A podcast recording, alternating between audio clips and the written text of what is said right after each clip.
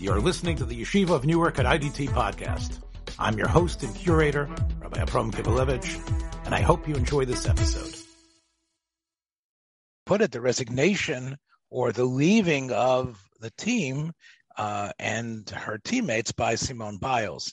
Now, I know you probably don't know much about her. I think everybody, most of the people listening here do know that she was the most um, celebrated and decorated gymnast of all time in terms of the amount of gold medals that she earned.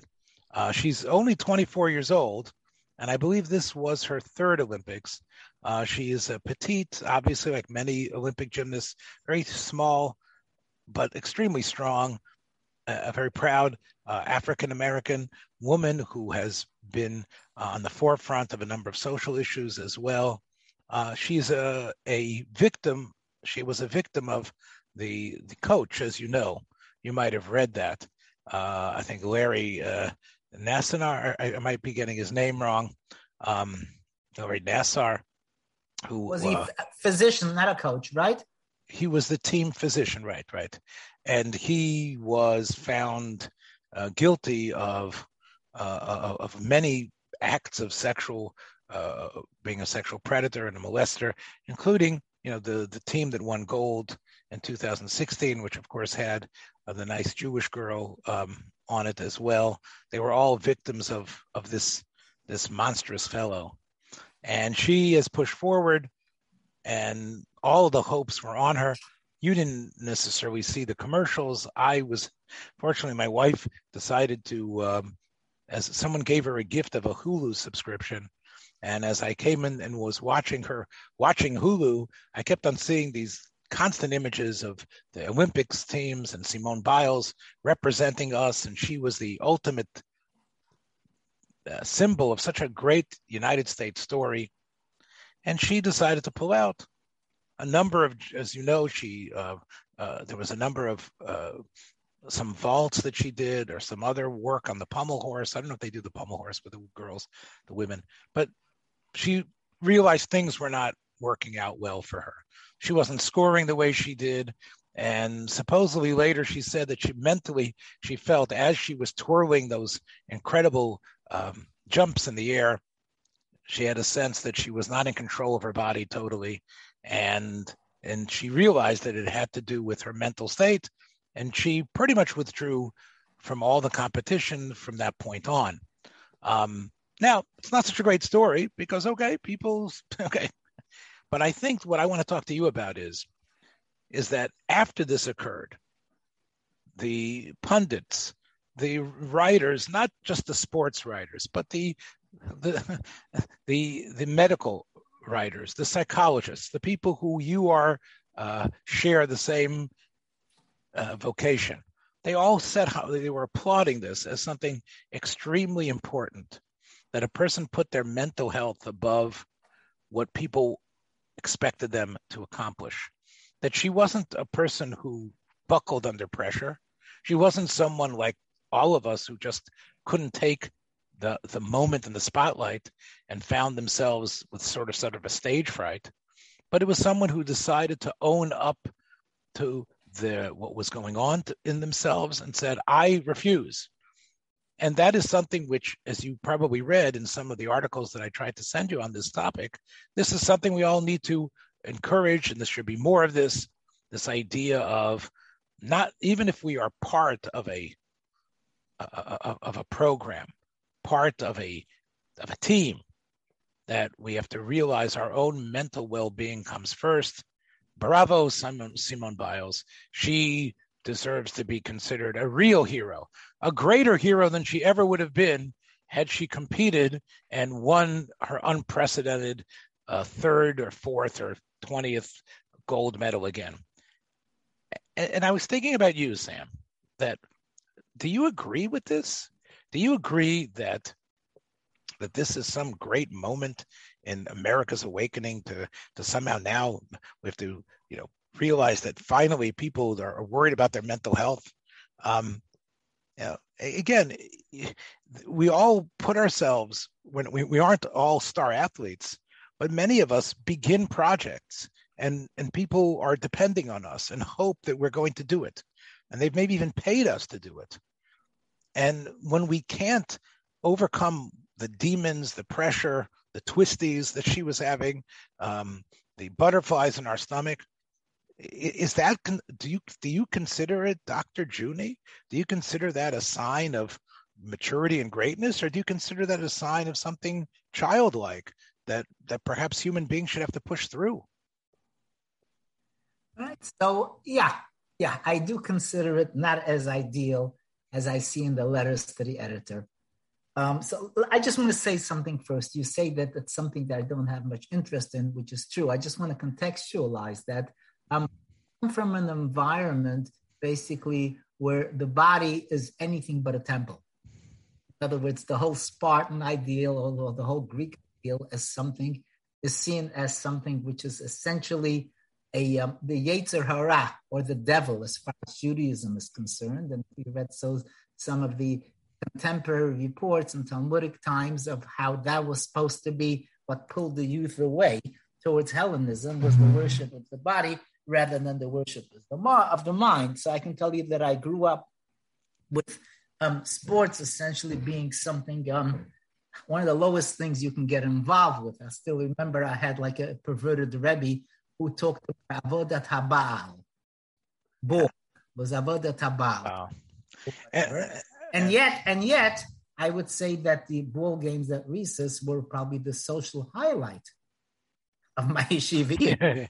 right. That's kind of a doesn't quite I, fit together. Look, I had students who also came from the Hasidic milieu, and they would tell me, you know, as I was a teacher in, in the yeshiva of IDT, I still am, of course, representing them. They would say, you know, we would take them out. We always took the boys out um, uh, on Thanksgiving and other days to, to play ball in the various parks in the uh, metropolitan New York area, and they would say to me, you know, that that in their yeshivas where they were as as students, this is the Yevanim, this is the Maisa the Misyavnim, this is what the Nes Hanukkah was about. And if a boy, as they were as they were hitting the ball, right, and if the if the boy was enjoying himself playing basketball, which allowed him to excel in something and, and, to be excited about about something, just like a kid should be excited. But they were mm-hmm. browbeaten. Um, but yeah, but but, but Shmuel, what, what would you say uh, about a Torah Bowl team? Right, a Torah Bowl team that was competing uh, totally in the mind, or a chess team you know, my, my kids were were quite good at chess, and they were they they played in, in various championship games. Chess was not seen as part of the body temple. That was the mind. Okay, but let's take a Simone Biles slash Bobby Fischer type person, right? Who who? Uh, uh, uh, okay. Spassky, that's it. You know, I got it. I got it. So, so I, am willing. I'm willing to go there. I just wanted to contextualize what okay. this interest in sports comes from. It really comes from a disdain coupled uh, with the understanding that this is something too sophisticated for me. So, but, but, but, but we know that when Spassky played Fischer, the whole world was watching. It uh-huh. was it, it, was it was the whole felt. So and, and yet we expected mm-hmm. Fischer, as much as we hated him as a as, as a real psycho, right? I mean, again, you probably know better than me if you read some of the things he was writing and saying. But we we applauded how Fischer pushed pulled through. Sure. And, and, our and, person. He's our person. And, and our it, our answer to the commies. Right. And had Fischer pulled out, had he said, "I just can't take it," would we have said? We would have said, "You know what? He was worried about his mental health. He was worried about himself above the accomplishments." Fischer would have been considered a coward. We would have sure. booed him, right? Sure. Uh, let me take another thing, which isn't about a guy with a, a muscle with muscles or a girl in leotards. Van Cliburn. Have you heard of Van Cliburn? He no. was a okay. I'll tell you a little bit about Van Cliburn. He was a Texas boy who won, uh, who competed in the Tchaikovsky uh, competitions of a young person playing the piano, and he went to Moscow and he beat all the Russians there. It was in the, uh, I believe it was in the late 1950s early 1960s. He came back to a ticker tape parade because he had gone to Moscow and he was able to play like an angel. He was a big old Texas boy with a southern drawl, Van Cliburn. let's say Van Cliburn would have said, I can't take the pressure. He got to, believe me, I remember because I played in a number of piano recitals and I couldn't take the pressure either. It was the, the worst pressure I've ever had in my life. I think I've mentioned this here in this program. Wouldn't we have said up until this period that Nebuch, but we would never have turned them into to heroes. We wouldn't have said this is a, a red letter day for mental health in the world.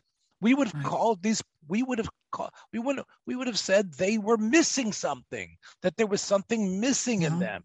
Right. Their character. They had a character problem. They hadn't. Didn't have this. Uh, okay. So you see, what I find most interesting about this entire episode here is about the attitudinal change. What is going on with current day, shall we say, I don't know if it's America or it's liberal America. I'm not sure. Most of the newspaper stuff is liberal, so I really don't know where it comes from, whether to marry this to intersectionality or not. I don't know what to do with it. But the question is what's going on here. So uh, there's two ideas that I wanted to start with. First of all, um, did the Simone lady did she give up on her goals, or are we saying, um, like Britney Spears might say, these are not my goals. These are goals that were forced upon me, and I want to be myself. So that's one issue to put to the side. The other question here is whether people are saying simply that she has the right to worry about her mental health, or they're somehow linking her entire drive to achieve to the history of sexual molestation that she suffered. And what I want to tag onto that as an additional question is whether this Nassar dude, in his depraved way of thinking, saw molestation as a way of egging these people on to achieve their utmost. Did he see it as a way, perhaps, and this is, I'm going on a limb here because I never had anything to do with the as a patient for sure, nor do I know these uh, sports players, I can think of a um, sociopathic manipulator who creates a situation where people essentially have to cut themselves off from themselves in order to survive. In case some of our people don't know out there, um, many molestation victims survive by adapting a situation which allows them to psychologically, really psychiatrically, distance themselves from themselves. It's if they're watching something happening, they're not there at all. That's how they survive the molestations.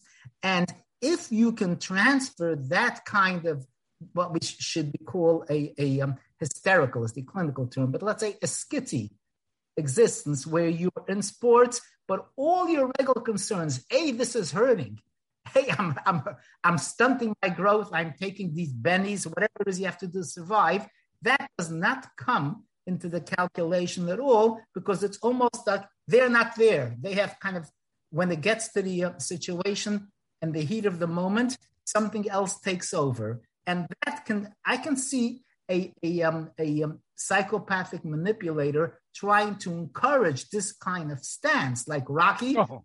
in the ring, Forget about everything. You might get stuck in the face, you'll get bloody, you might get a concussion, but now you're fighting. There's nothing else in the world now for you except you and that pool or that ring or that baseball bat or the other guy's nose that you have to punch out, period. So I'm wondering whether the subtext here is that we can't let people just be governed by um, abuse and they have to be able to get out from under. Wow. So uh, just to tone it down, let us say there's someone to subtract the whole the whole the whole um, molestation angle and just say if this were someone who's training very hard and just said, look, it's my goal, it's not somebody else's goal. I was into violin playing or whatever since I was a child, but I decided it's too much. I want to pull out. Would you get that same kind of applause? Uh, I don't think so. Somehow, I think somehow there are trappings here that make this into a cause celebre. But I don't think that just the idea that somebody says, look, it's too much, I'm quitting. I'm quitting my job. Let's say the president, okay? Let's say Biden would get up tomorrow and say, look, it's too much for me. I, I can't sleep at night.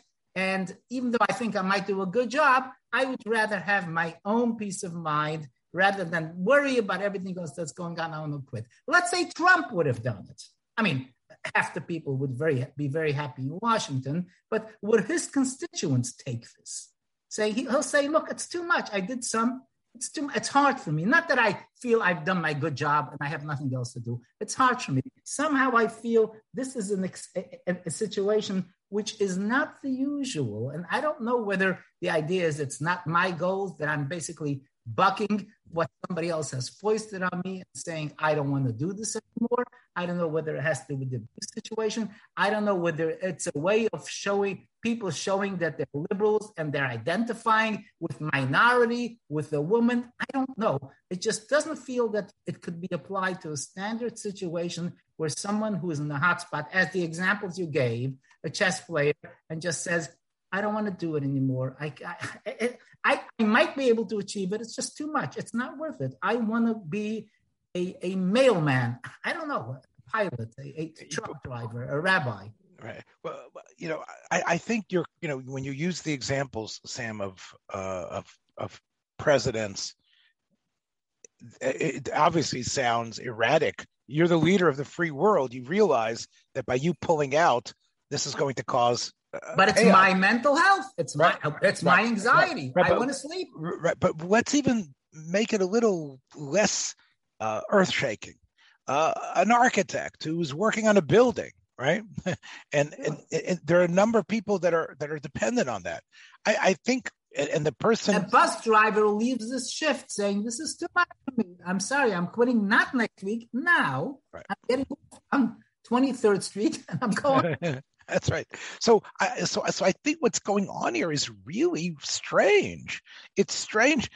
Now, obviously, you know, you know sports doesn't really, although it, it, it, as I mentioned before in the intro, it does do a lot for many people in terms of solidifying their patriotism, uh, feeling that we not all only, not only solidifying it actually becomes comes to represent it. It's almost like an idol this is it, you know. This is. This is America.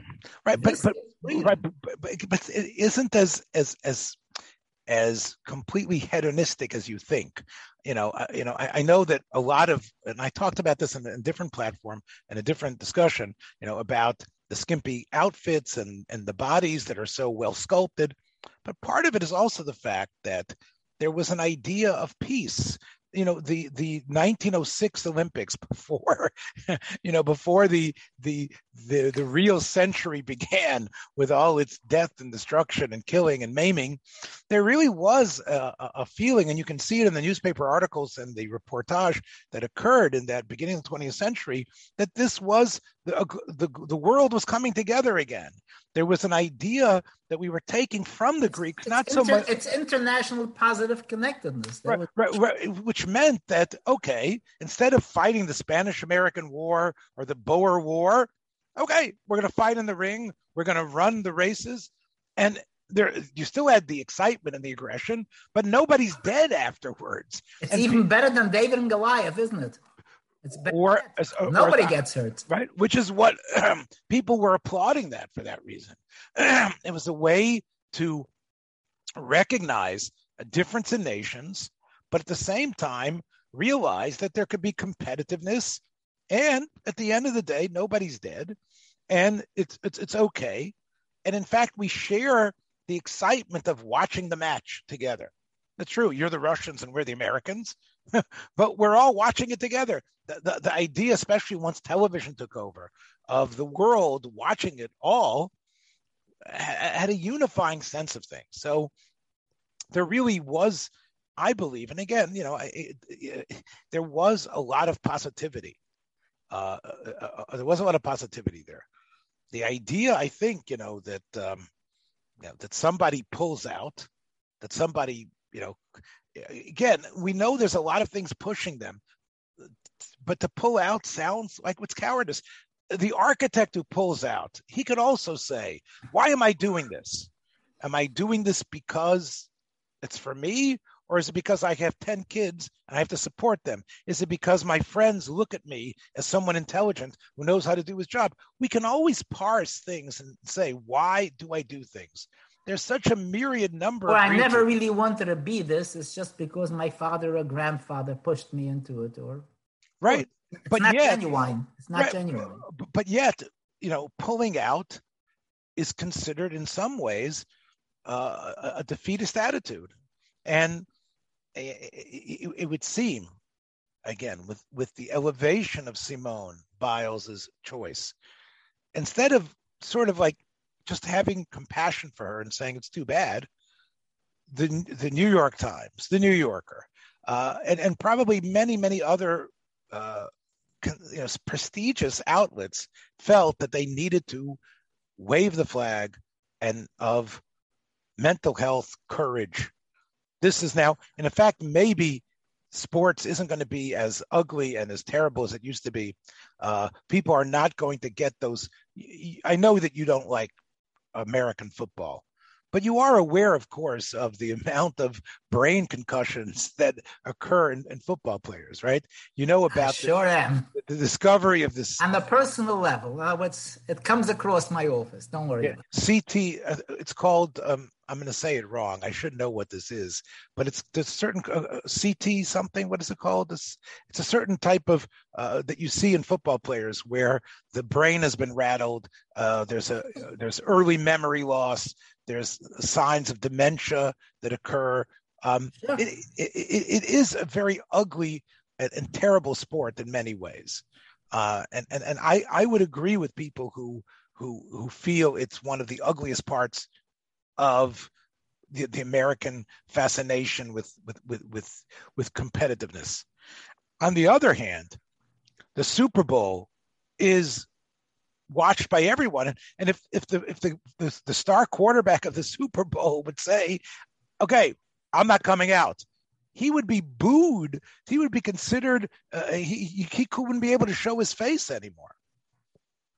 What I wanted to do is just move back to a point you touched on earlier, and just let's let's imagine. Let's take this to the level of you know the regular Joe. Okay, are we now more inclined to applaud a fellow who doesn't want to go into the office anymore because he feels he's been snubbed by somebody in the mailroom.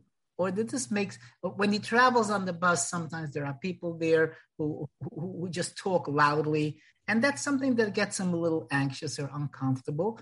It, it is mental. Everything is mental health. You know, anything which interferes with your, um, shall we say, comfort level could be labeled as mental health. So the point is that if we want to just shift that paradigm, you know, shift it down the spectrum some, are we now going to give a permit, which is what you alluded to in the beginning, a permit or a carte blanche for anyone to say, I am letting go of any commitments, any goals, or whatever, because of a certain level of discomfort. I mean, chas v'shalom to tell him take a Xanax. I mean, that would be almost considered like um, um, forcing people to put on a mask or, or to, to take an inoculation. Like say, hey, look, you're getting a little, I mean, I tell this to patients, you're getting anxious a little bit, Xanax, 0.5, nothing is 0.25, okay? Nothing is gonna happen and you'll cope very well and you'll never have to see me again, trust me. You just take that PRN, take it three times a week, you're not gonna get addicted, right? Is that considered like malpractice then to say, hey, what are you doing? Is it like telling somebody go out there and get yourself beat up by your husband? That would be lousy advice, saying, you know, well, you can keep this marriage going, get yourself beaten, or get yourself molested, or get yourself bullied every day in school. In other words, once you start going that, that's really the question you come up with. And it's basically the Protestant ethic. The Protestant ethic is you work. You work, there are hardships, be a man, so to speak. I guess we these days just to be PC, be a woman, right? Be and be what it is you can be. And yes, you're gonna have some hardships. You know, that's what society wants. That's what God wants. That's what society expects you. So get over the hardships. Or if you want to pull it totally the other way, no, do nothing that makes you uncomfortable, which means essentially stay home, stay home, and hopefully you'll get enough um, uh, stipends because of um, disability, we can declare everybody disabled. I just read today a quarter of American people, 25% are either physically or psychologically disabled. I saw in today's, no, Sunday's Times. That's pretty good, right? So let's just make it 98%. Everybody has a disability. People should not be expected to get out of their comfort zone ever. And I'm not talking like Simone, just out of my comfort zone. I'm going over there. I feel a little uneasy about this. You know, going with a yarmulke to work, I'm just not going to go to work right? I mean, I'm not okay. This is all it's different, but in America, no. Why should I do that and have people look at me funny? Why am I when I have a pretty good suspicion that at the water cooler people are saying things I don't want it, and then there are students who don't look up to me; they look down at me. I don't feel comfortable. I'm more comfortable staying at home where everything is fine. I have my own TV shows. I have my own water heater. I have my own bed. Leave me alone. Okay. So I think that's the gradient that you were alluding to, saying at what point do we push? And of course, the ultimate of pushing goes on when you make people go totally out of their comfort zone, even out of their human functioning, being in total pain and and anxiety. Like, you know, um, we had like the Jackson Five and Michael Jackson's the survivor, what the father did to them, or Britney Spears uh, did to them, or, you know, what Trump's father did to him and to his brothers. So I, I think that's the gradient you're dealing with. And there is a I would say, an anomaly here where a lot of the world gets together and cheers someone who seems to um, betray our expectations. And you have to understand, someone like Simone, she's not her own person. She became us. She became our um, alter ego. And basically, she's doing something bad to me. She handed it to the Russians. That's treason, right? they should hang her. That, people should say, "Where is?" We want to hang her up in the Capitol, just like they wanted to hang up Pence, right? She did something. To, this is a personal issue. Now, now I'm like, look, look what I am. Every time A Russian, I have to say, "Oh yeah, yeah, yeah, yeah, right. You're a great guy." So, okay, I, I'm dramatizing this, of course, but I think that's touching on, which is if you want to be like a grandmother saying, What's happening to this world? Where is the whole idea of character? Where's the whole idea of responsibility? I can imagine what a Protestant in the mid 1800s would have said about this. It's going to pot, right? Our whole ideal of work hard, achieve hard, get somewhere is going to pot. And we're saying, yeah, whatever you say, oh no, don't strain yourself. You don't want to use a diaper, don't use a diaper. You never want to be toilet trend. You never want to load right. car. Uh, never uh, want to leave the house. Fine. Of, of course, again, the main difference is, you know, that why, you know, the adulation and admiration for Simone's, I wouldn't call it cowardice, but Simone's pulling out.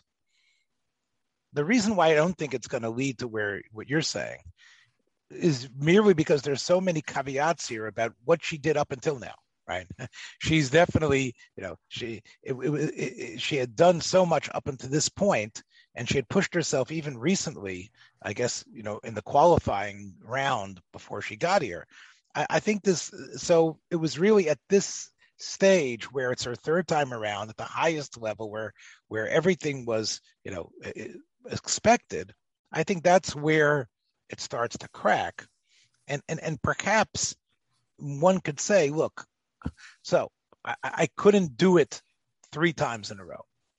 And you see, what bothers me is that it's the little failure, the stumble that turned her off. I'm, as a fan, okay, I'm, I'm, getting out of my role, but I'm saying, but what, I wouldn't have minded she's at the top of the game and say, okay, I'm not doing it again. It's too much stress. But what happened is that you had the little fumble, which, eh, most athletes, everybody has some little fumbles, they get over it. And this little fumble, that to me sounds like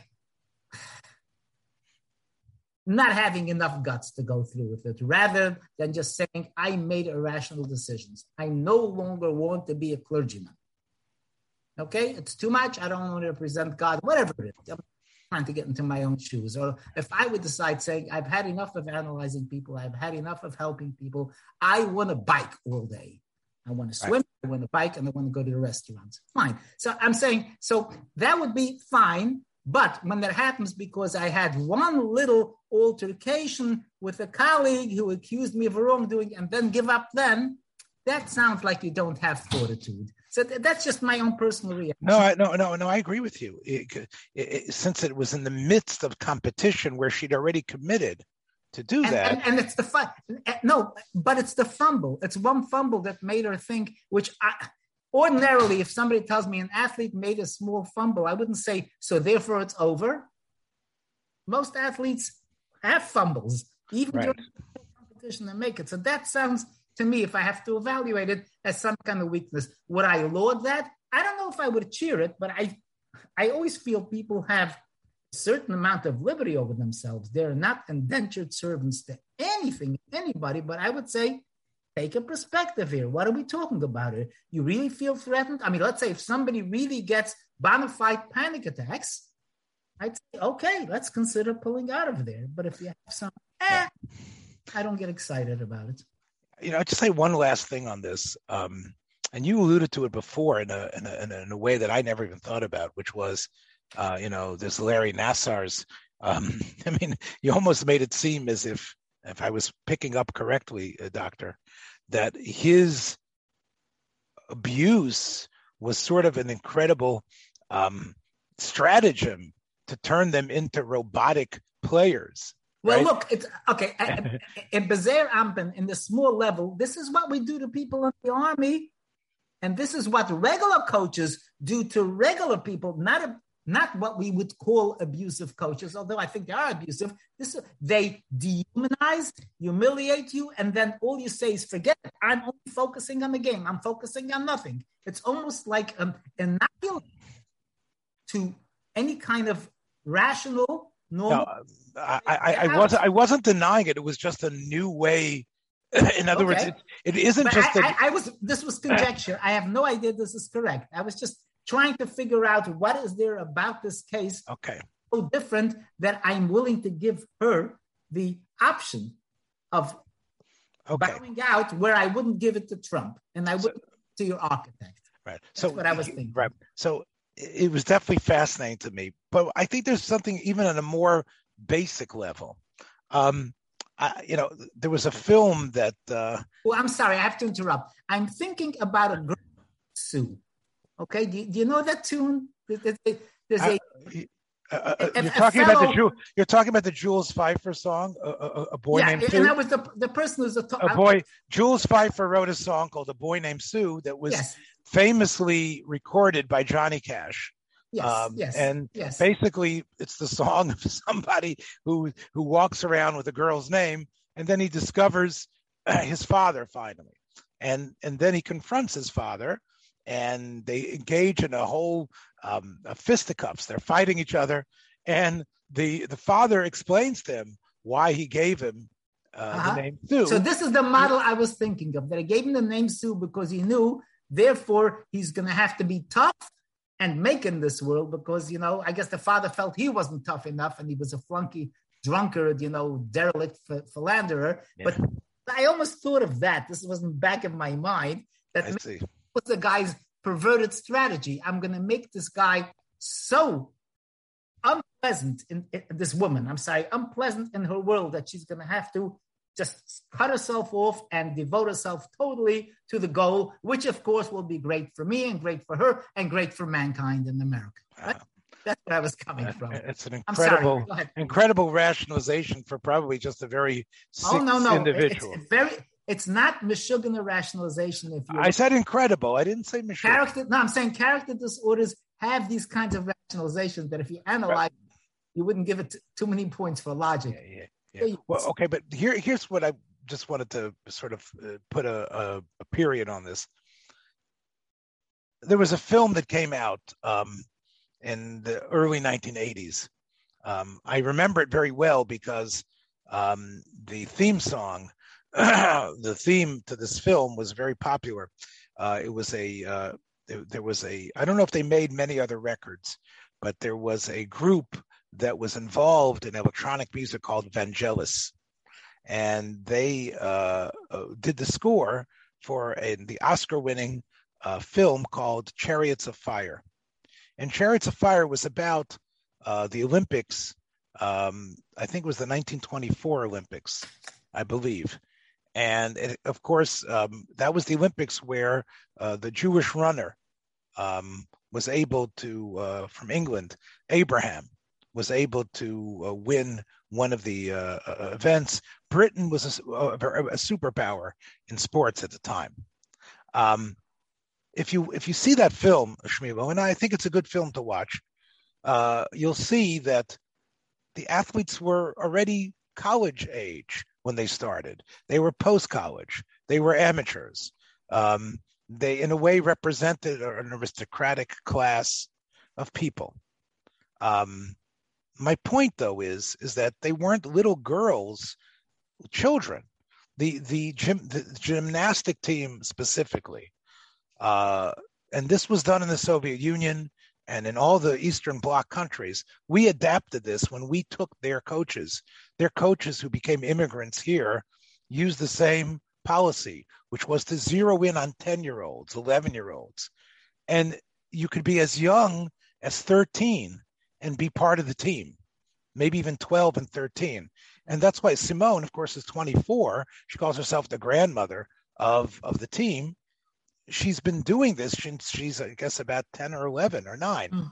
So I, I think that perhaps, although, you know, chess prodigies start young as well, but I think there's something about robbing and depriving um, people's childhood, especially mm. in, in, such a severe way.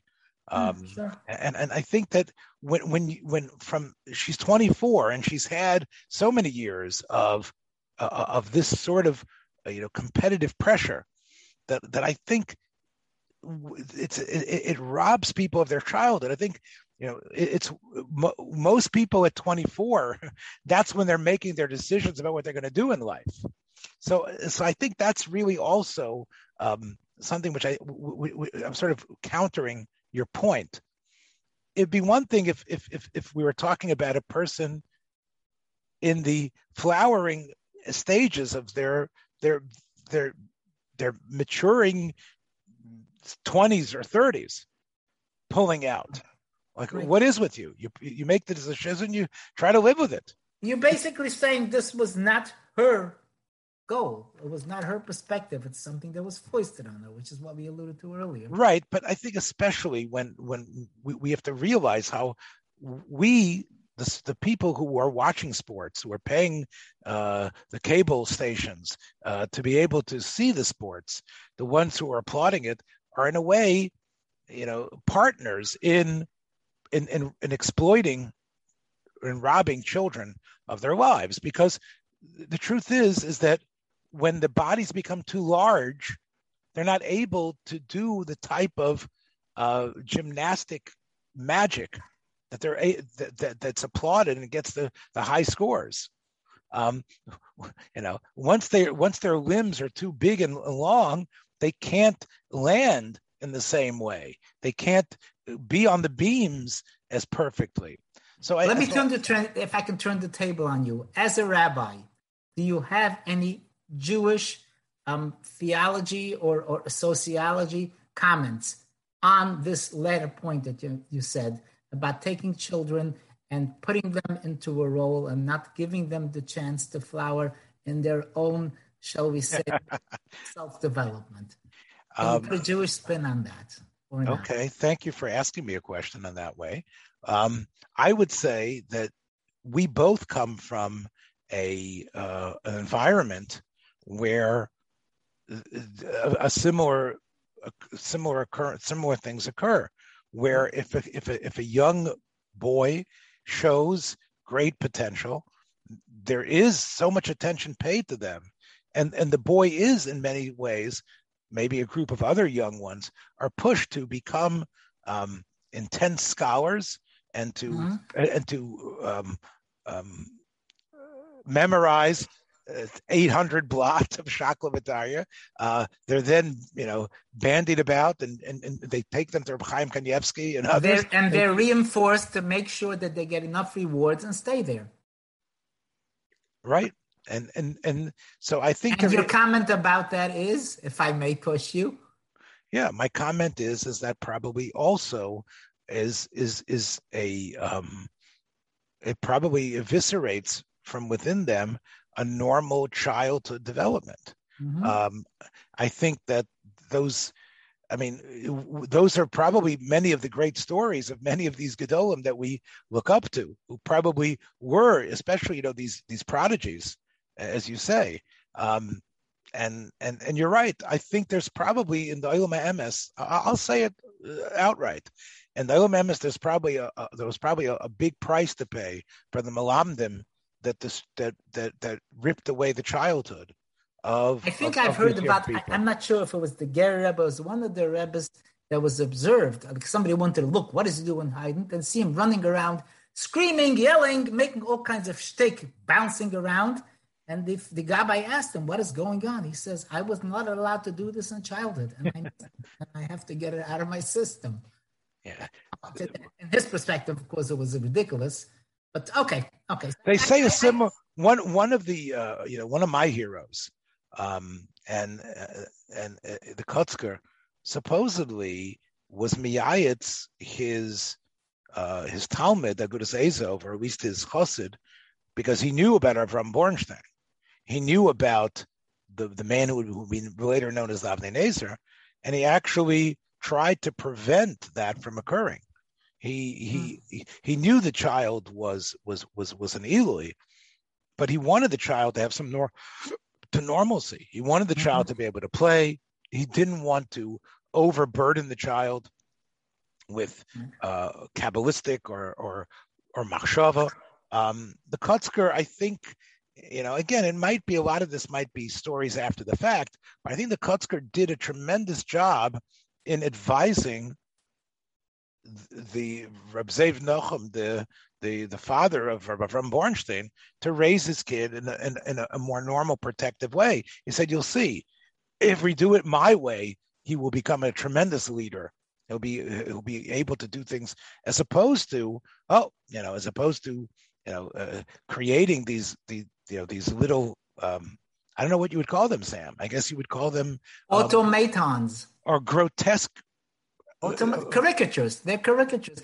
Just the level. The question came really from my own experience with people who were straight and narrow, both in Catholicism and in Hasidic Judaism, where when they get in trouble, I sniff out right away that they are lamenting their lost uh, life, their lost actualization, and they take it out often on their charges by becoming harsh. Um, you know, um, I don't want to say Torquemandist, but by becoming harsh inquisitioners to make sure somehow that they repress that in others as well. That's where my question came from, but that's not a fair question. So right, but I but I would say I don't I don't know anything in in classical rabbinic sources that um, that demands this uh, you know shutting out of letting a child be a child.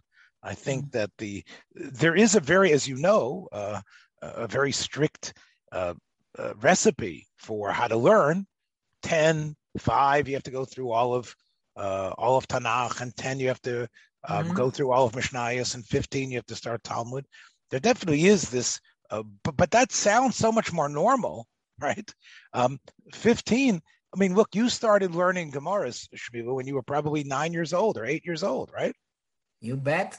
Right. You bet. which which is really against the Mishnah. The Mishnah the Mishnah right. felt that 15, doesn't it make more sense? It, al- it also leaves you with a childish approach to Gemara, which you never get rid of, even after you have layers and layers of it, or even Chumash, you know. My idea of Chumash is still of God with the horns, you know, coming and floating, and you know, I'm a little bit older than five by now, and uh, it's not getting right. So uh, yeah, I think we've probably, as the Maharal, you know, bemoaned, we've paid the price in our history for trying to outsmart uh, Chazal. We've tried to, we've tried to, you know, push Tosfos on ten year olds, and we've tried to to create these little Simone Biles versions of Talmudists.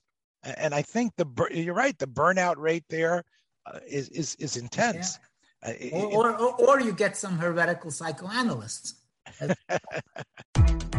Thanks for joining us for another episode from the Yeshiva of Newark at IDT Podcast. Be sure to subscribe on your favorite podcast app so you don't miss a single episode.